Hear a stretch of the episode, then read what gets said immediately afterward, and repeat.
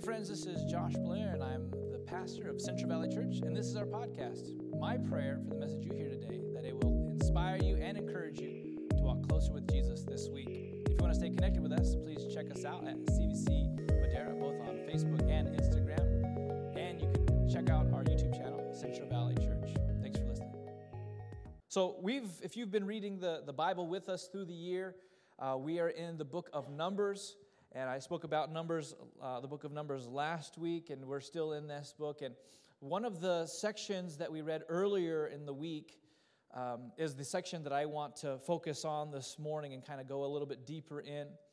And uh, before we do that, I want to address something that we see in the church, and it's a, it's a, t- a touchy issue and subject uh, for a lot of us, but it's something that I've seen, especially amongst uh, church leaders who seem to say one thing and do another. Leaders who abuse their positions of authority in the church and take advantage of people and their trust. I don't know if any of you have ever seen that or been a part of a church with that, where you've experienced that.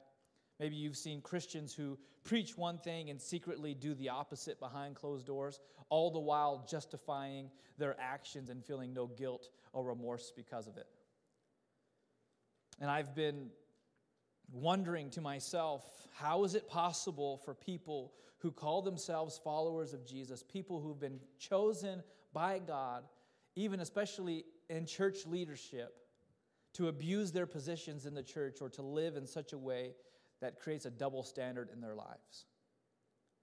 I've been asking myself this question for some time now after seeing leader after leader fall and be exposed for their sin and their abusive behavior. I don't know if you know any of these leaders, these high-caliber, well, uh, world-renowned leaders, leaders like Robbie Zechariah. I don't know if you know that name or not. World-renowned apologist. I don't know if you know pastors uh, named Carl Lentz. I don't know if you know their names.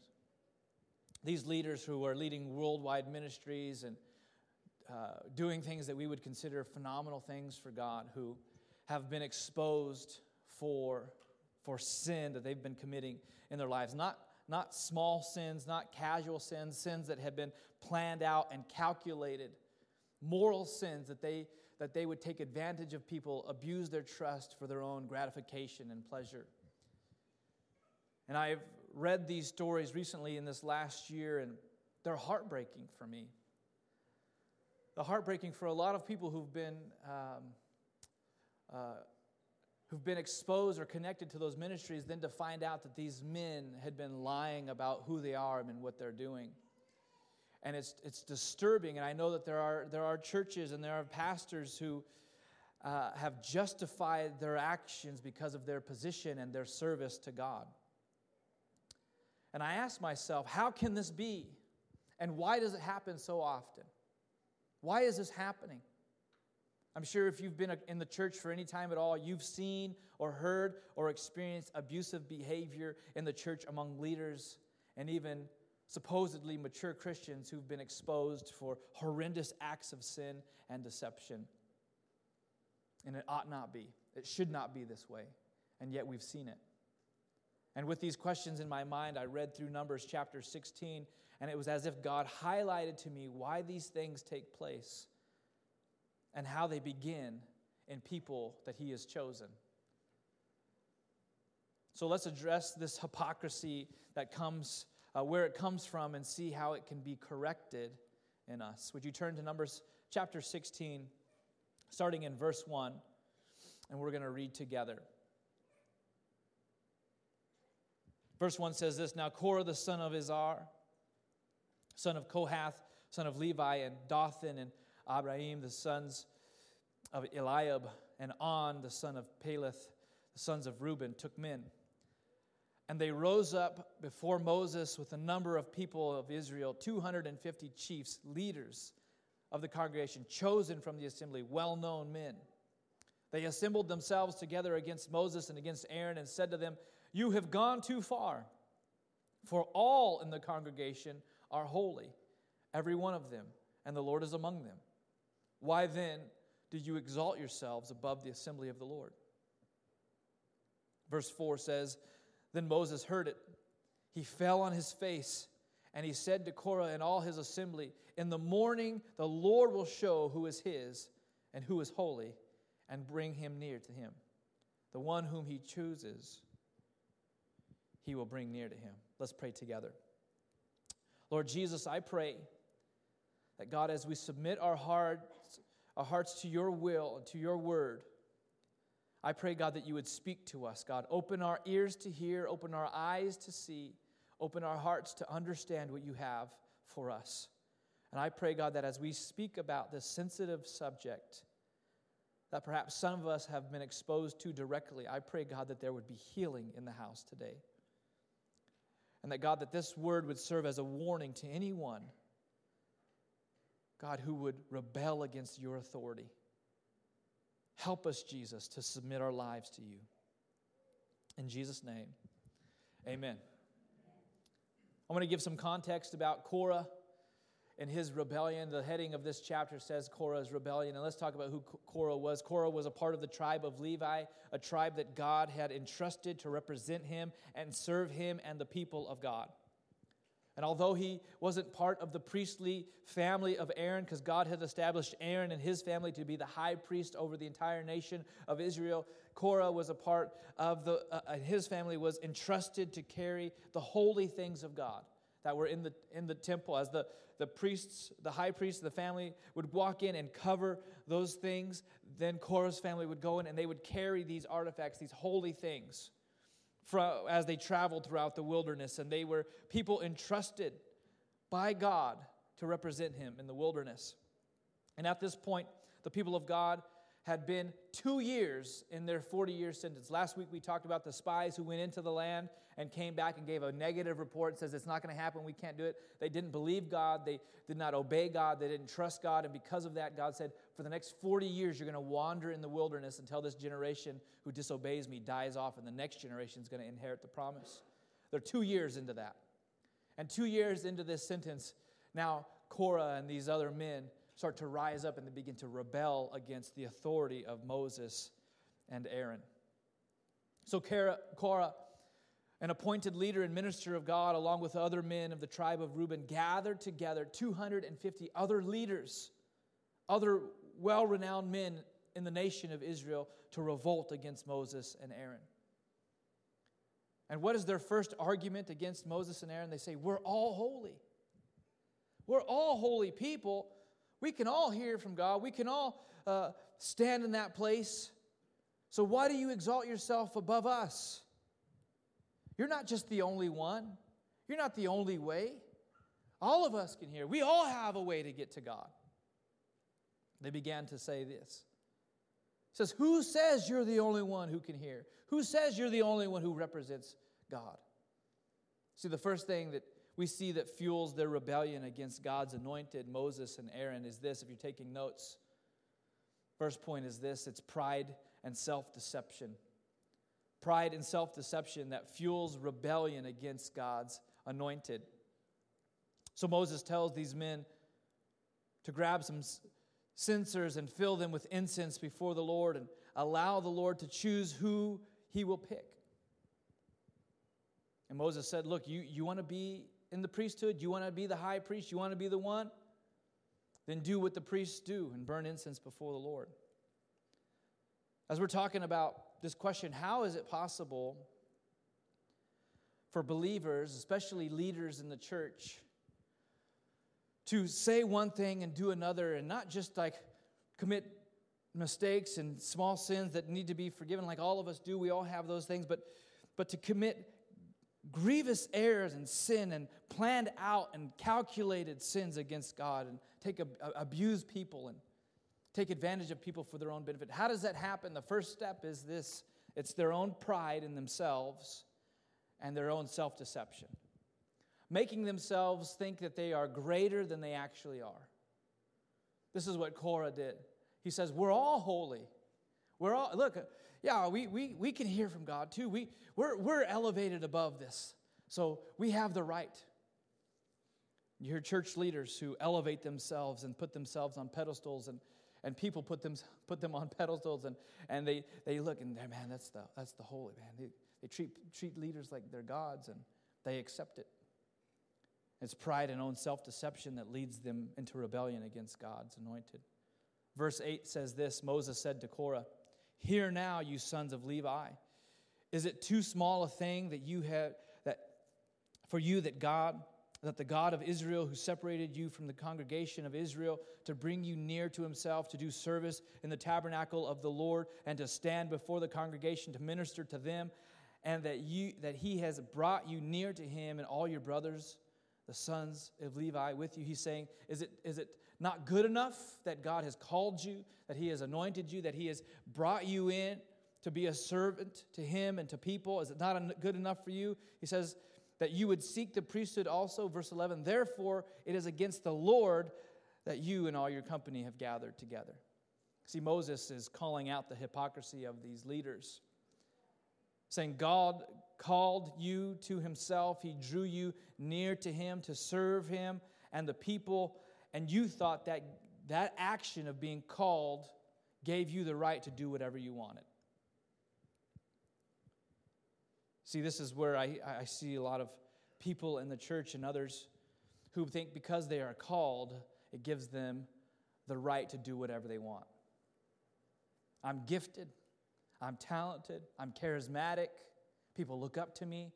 So I've been called. God's hands on me. I can do whatever I want to whoever I want. And it's a lie. And this is the rebellion that we see in Scripture. See, in essence, Korah and these other men said to themselves, God made us holy, so whatever we do is holy. Whatever we do is blessed. And that excuse is still happening today among church leaders and Christians all over the world and all over the place. It happens, and it should not happen, because they're believing a lie, and because of pride in their own abilities, they are deceived. And here's the irony of this, that when they claim that we're all holy, the irony is the only way that they could claim to be holy was because of the actions of the high priest that they were revolting against. They revolted against Aaron, the high priest, and say, we want to tear you down and take your place because we're holy. But they were only holy because of the sacrifice Aaron made on their behalf. They revolted against the very one who gave them the ability to claim that they were holy in the first place. Isn't that ironic? See, without Aaron as their high priest, they had no covering of holiness. They had no forgiveness of sin. They had been walking, really, in rebellion since they left Egypt, and their pride clouded their understanding of what was really going on. The fact is that without Moses and Aaron, they would still be in slavery, and they would still not have their sins forgiven.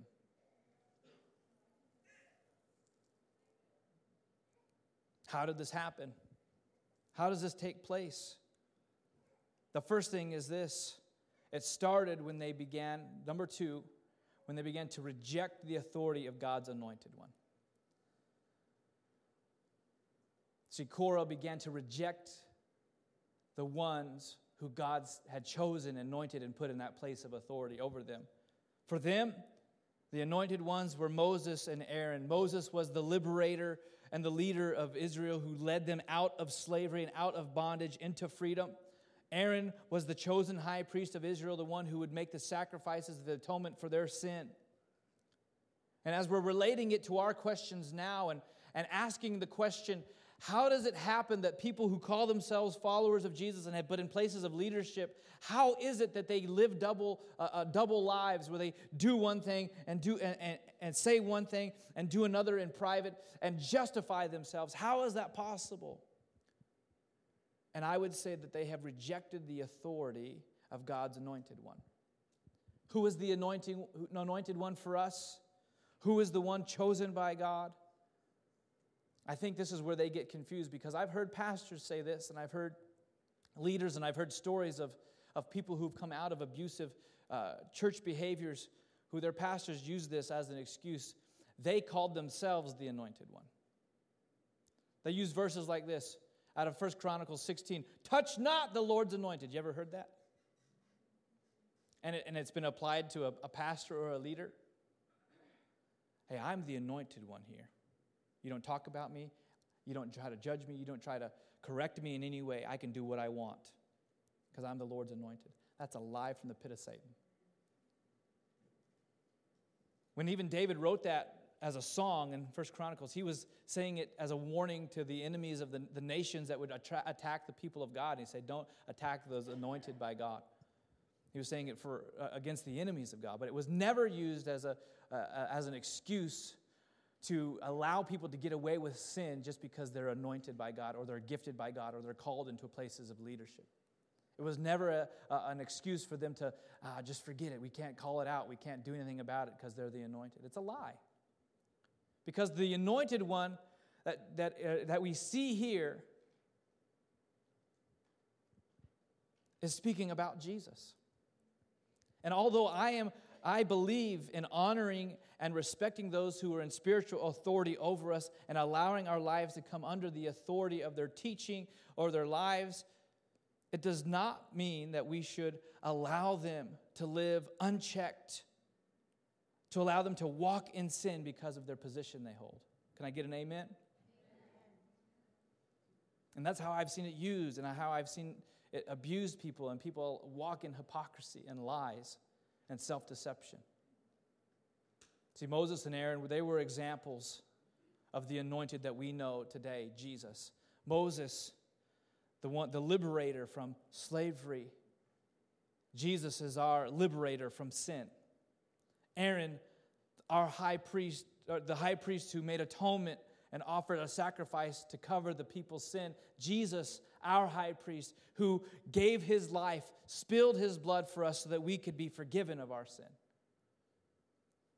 So Korah's rebellion against the authority that was given uh, to the or given to Moses and Aaron represents uh, when people are living double lives, it represents that we have rejected the authority of Jesus over our lives. It's the only way that we can walk in rebellion and still think that we're okay with God. So what happens to Korah and the rebels? Moses says in this story, in chapter sixteen, look, if these men live long lives and not die natural deaths and nothing crazy happens to them, then we'll understand that I was not the right leader for this position. But if something crazy happens, like the ground splits open, it swallows them whole, then we'll know that they had rejected their God and despised God. And immediately what happens? The ground splits open and swallows them whole. And their whole tents and their families are swallowed up in the ground. And the story of Korah actually acts as a warning to anyone who rebel against the authority that God has placed. And this is the authority that God has placed, Jesus. So let it serve to uh, serve us as a warning to anyone that would seek to rebel against the authority of Jesus in our lives, and still call ourselves a Christian or try to elevate ourselves above the Word of God. That if we continue in our sin, we'll be swallowed up in it. And we'll lose everything that we thought we were working so hard for. Let it be a warning to us that if we reject the authority of God's Word and we elevate ourselves above His, His, His Word, then we run the risk of rebelling against the God we say we serve. See, sometimes it's a challenge for us when we talk about God's Word and the authority of God's Word, because sometimes we read Scripture and it says things that we don't like and that we want to disagree with. But as we, if, if we go down that path of saying, ah, it doesn't feel right for me, I choose not to, not to live by that, I choose to ignore that, I choose not to address that. If we do that and continue to do that, then we're usurping the authority of Christ in our lives. And we are saying that our feelings, our desires, our opinions are higher than the authority of Scripture in our lives. And to do that is to be in rebellion against the one that God has chosen to lead us.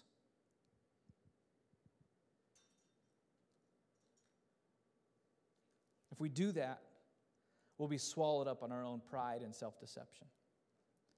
And this is where we see this abuse happening in churches. Leaders who say, I can do what I want. Scripture says don't do it, but I'm, I'm holy, I'm anointed, I can do what I want to. And it brings rebellion in their hearts to the place where they're deceived and they're prideful and it leads them in the wrong direction. Now, reading this story of Korah's rebellion, you would think that it would solve the rebellion issue in the camp, but We don't see that.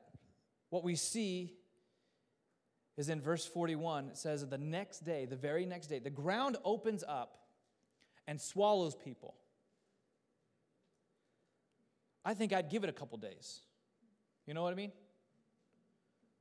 Like, I just saw some guy who said he should be the leader, and the other our, our other leader was like, hey, if I should be the leader and you shouldn't, the ground will swallow you up. And then it happens. I'd be like, you know what? I'm going to take a week off. That was pretty heavy. I think I'm going to give it some time. No, it says the next day, the people, the whole congregation of people confront Moses and Aaron. Again, God's anointed. And they grumble against him and said, you killed the people of the Lord. You killed the people.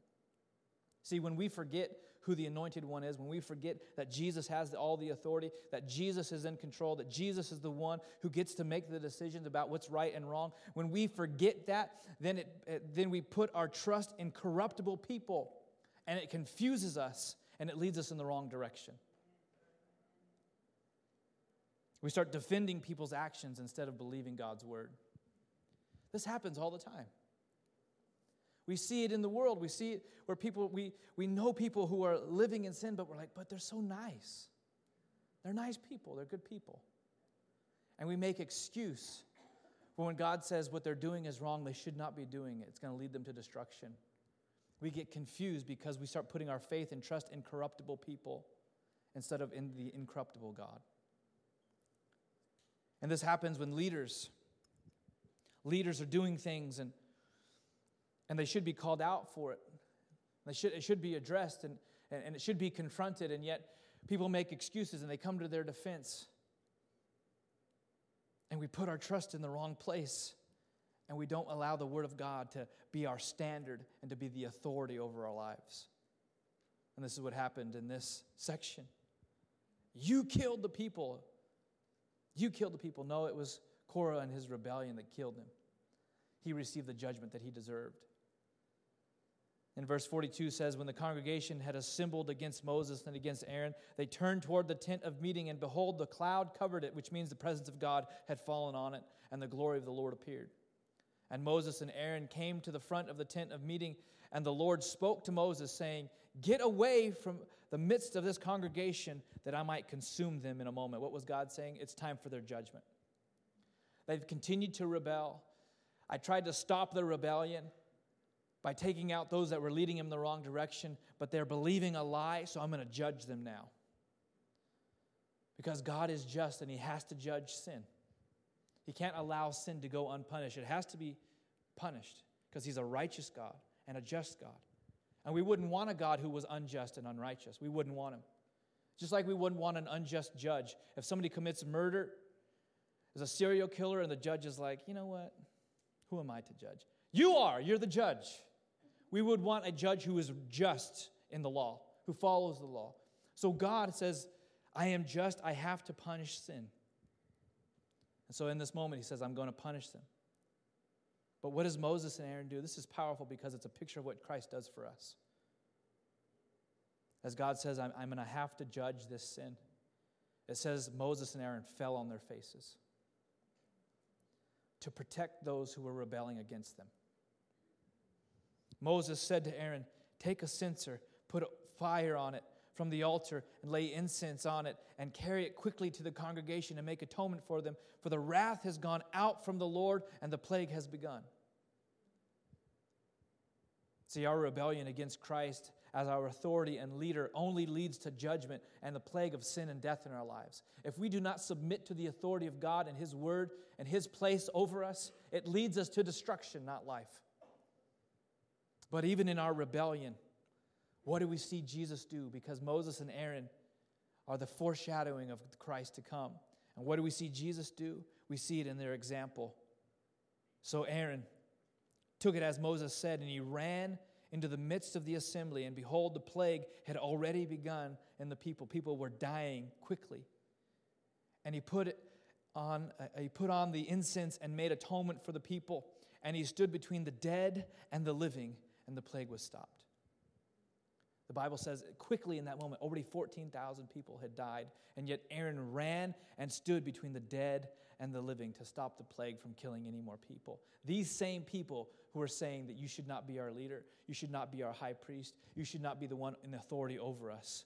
And yet he didn't get hurt or jealous. He didn't get, he didn't get offended. He ran to protect their lives. This is what Jesus did for us at the cross. Jesus, our high priest, Hebrews, the book of Hebrews calls Jesus our great high priest. He ran to us to stop the plague of sin and death, even in the middle of our rebellion against him.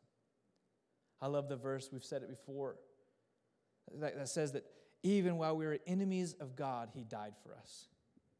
Even while we were still in our sin, he died for us. Even while we were in our full rebellion against Jesus, he died for us. He stepped in between death and life for us.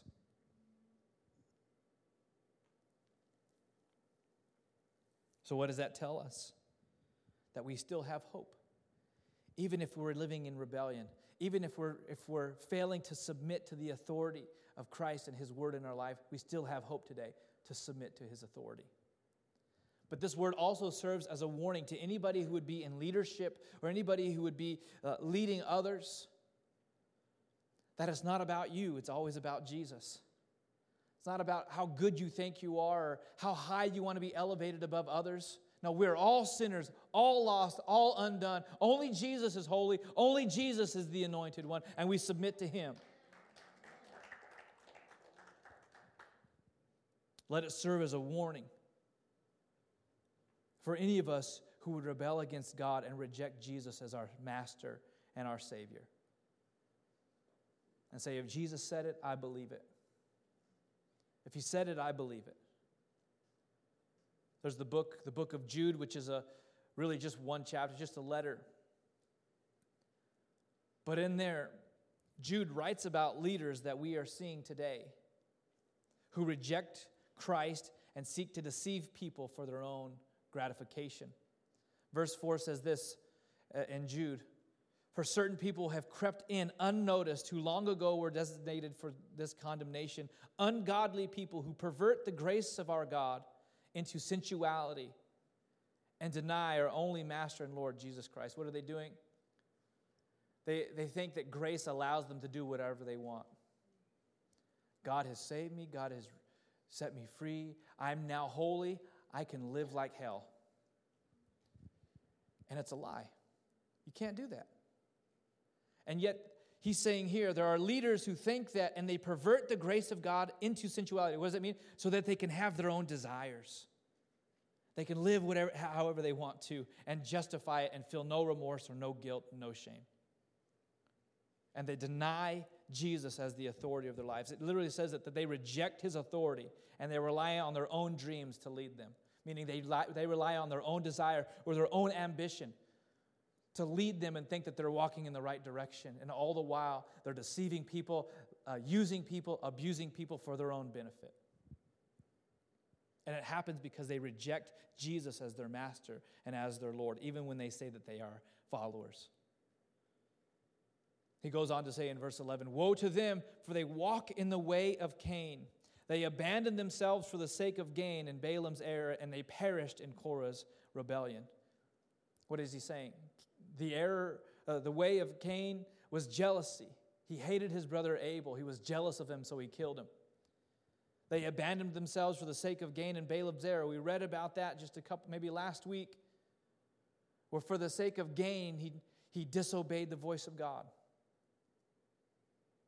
And they perished in Korah's rebellion because Korah wanted, because of pride and self-deception, they wanted to be higher than they actually were. Jealousy, greed, and rebellion. Another part of Scripture says the lust of the eyes, the lust of the flesh, and the pride of life. All of these things will destroy us every time if we give in to them. So how do we get to the place where we're living in rebellion to God and still think that we're in right relationship with him? When we usurp the authority of Christ in our lives.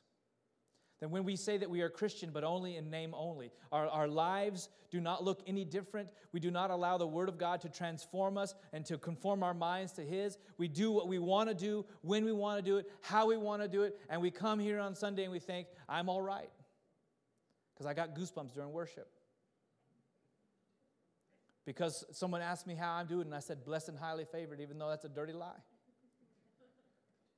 And we keep doing these things, and we think, I'm right with God, I'm right with God, I'm covered, He's made me holy. And God's saying, you don't listen to me, you don't obey my commands. Jesus said, if, if you want to if you want to be a part of my sheep, you want to be a part of my family, obey my voice. Obey my commands. And some of us don't do it because we don't want to, because we don't know His commands, because we haven't read His scripture and no one's told us what He says, or we don't believe it. We say, ah, that's that's for the past. That's that's open to interpretation. We don't we don't really know if that has the authority like it did back then. It's different now. We're different people. We're more sophisticated. We're we're in a different place in society. All that is is is rejecting the authority of Scripture over our lives to give us excuse to live however we want to. And it can't be done. We're living in rebellion. So what do we need to do to keep ourselves from hypocrisy, from deceiving ourselves? That's the question we should all be asking. How do I make sure I don't do this? How do I make sure as a pastor? How do you make sure as leaders? Because if you're a follower of Jesus, people are watching your life to see if you're actually going to live the way you say you do. So the question we should all be asking is, how do I make sure I don't live like this? I don't want to live a double life.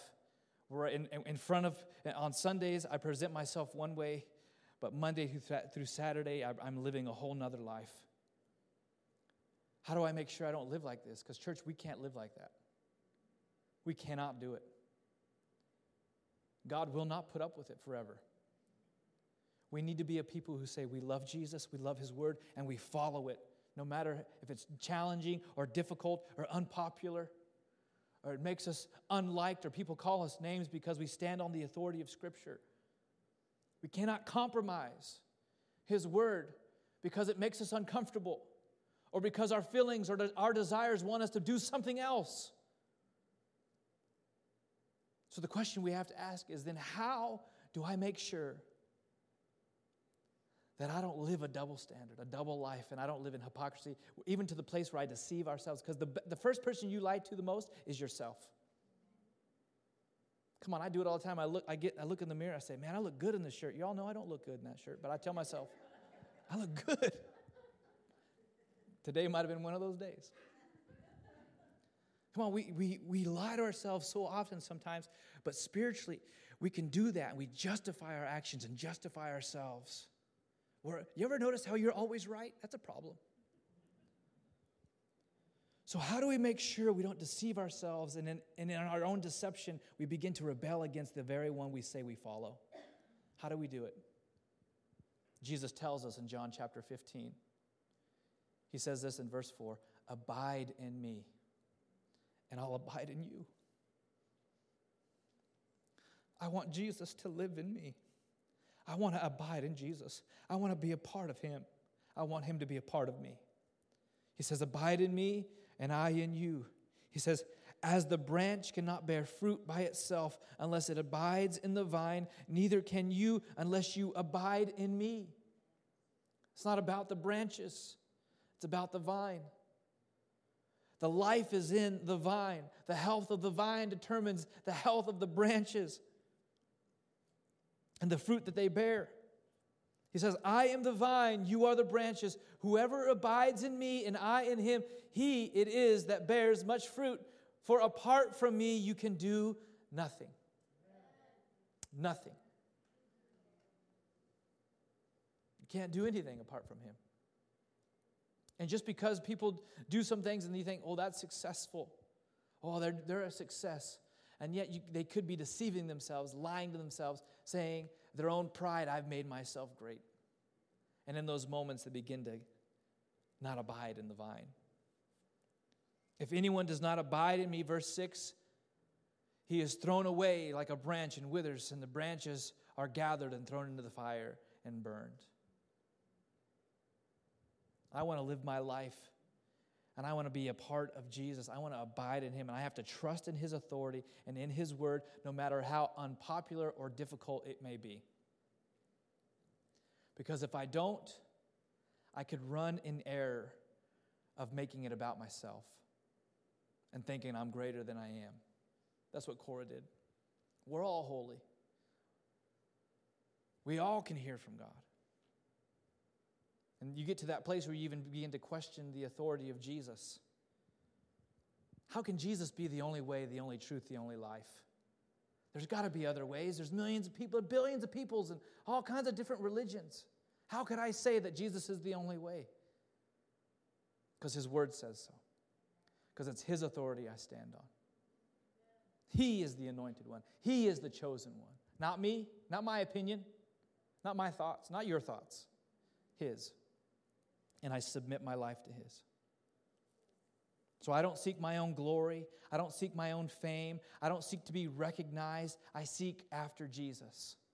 I seek after Jesus. And that's what we want to do today. So if you're struggling in any of these things, jealousy, envy, greed, pride, maybe there's something that you read in Scripture and you're like, oh, I don't like that. I don't like that. You can choose to ignore it and begin the, the, uh, down the path of rebellion against the authority of God's word. Or you can say, no matter how challenging it is for me to read this, I have to believe it and submit my life to his authority. So if you're wrestling today, we need to confess those things, humble ourselves, and repent before we continue to deceive ourselves any further. I talk about these men that I named earlier, and it breaks my heart to see what kind of deception they led themselves down and how they, they gave up on everything that God had called them to because they wanted to fulfill their own gratification and desires. But I want to be a person who submits my life to Jesus. And I want to say this, that we need to be reminded there are wolves in sheep's clothing that have been, that have been wounding and hurting the people of God. And if you're here this morning, you've been wounded or hurt by a leader because of their pride and rebellion against God, I want to say from the heart of God that I'm truly sorry. I'm sorry for what they've done, what they did to you, the abuse you suffered because of prideful men and women who rebelled against the word of God and did not live by it and use it as a tool to manipulate and abuse. It should never happen. I also want to say this, that our hope is not in these people, these corruptible men and women, but our hope is in Christ. And we look to him. We look to Jesus. We put our hope in Jesus, who is the only one who has the ability to stand between us and judgment. So let's trust him today. Amen. Thanks for listening to this message. To hear more messages like this one, be sure to subscribe and check out our podcast channel to hear past episodes. If you like what you're hearing, be sure to rate it and share it with your friends. It helps us out a lot. If you're interested in supporting the ministry of Central Valley Church, go to C V C Madera dot church